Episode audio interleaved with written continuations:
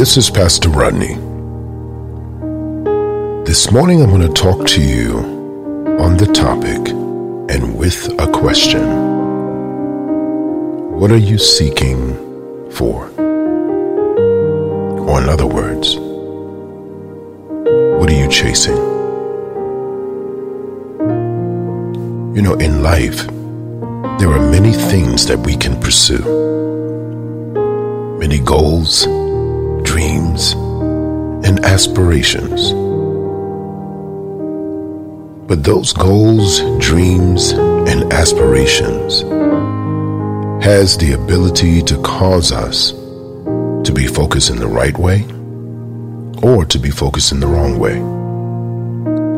For some things that we seek after can be all consuming and it can take over all of us cause us to ignore other things.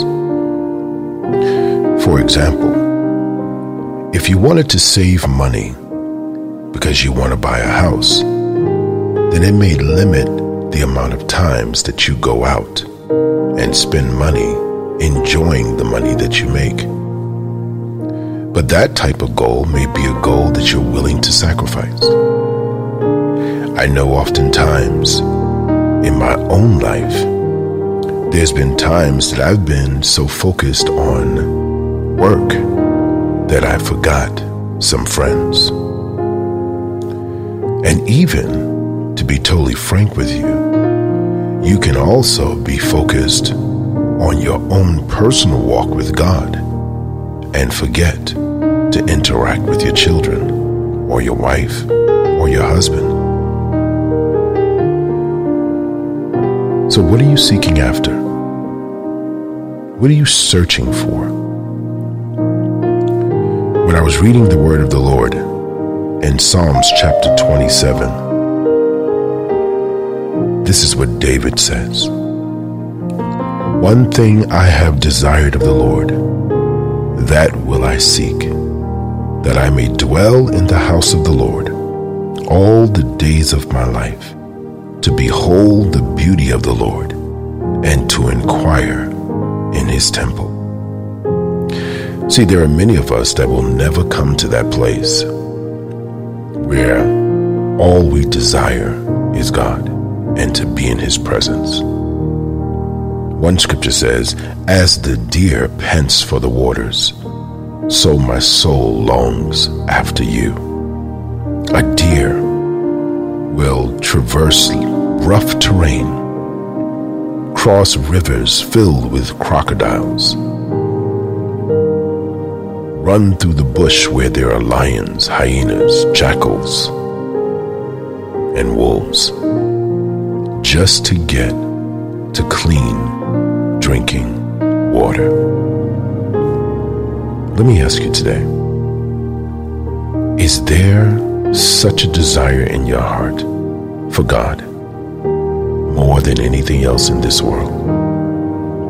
See, because I believe that when we focus truly on God, and we're not only focused on Him, but listening to Him, that I believe that God brings balance in our lives. So He helps us to be better husbands. He helps you, ladies, to be better wives. He helps us as parents to be better parents. Children will be better children because when you look at the entire counsel of God's Word, He speaks on all levels. He speaks on your finances. He speaks on paying taxes. He speaks on honoring authority.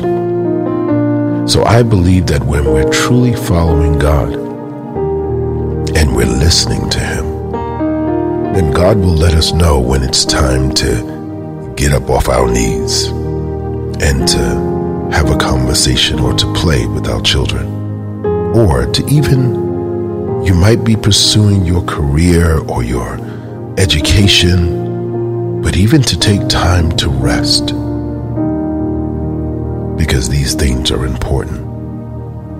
So again, I ask you, what are you seeking after? What are you pursuing? May today desires God more than anything else, and that you would open your ears to hear what God has to say to you. For He loves you, and He knows all that's on your plate and all that you have to do, and He wants you to have great success. That's why He says, if anyone lacks wisdom, let him ask of God, who gives it freely and doesn't uphold it, doesn't keep it back. So ask Him today for the wisdom to love Him with all of your heart, all of your mind, and all of your soul, but also to find balance in your day. David continues in Psalms chapter 27. He says, For in the time of trouble he shall hide me in his pavilion. In the secret place of his tabernacle he shall hide me. He shall set me high upon a rock. What are you seeking after? Seek after God. We pause. We reflect and we emerge to life in Jesus' name. Thank you, God, for loving us so and enabling us this opportunity to seek you.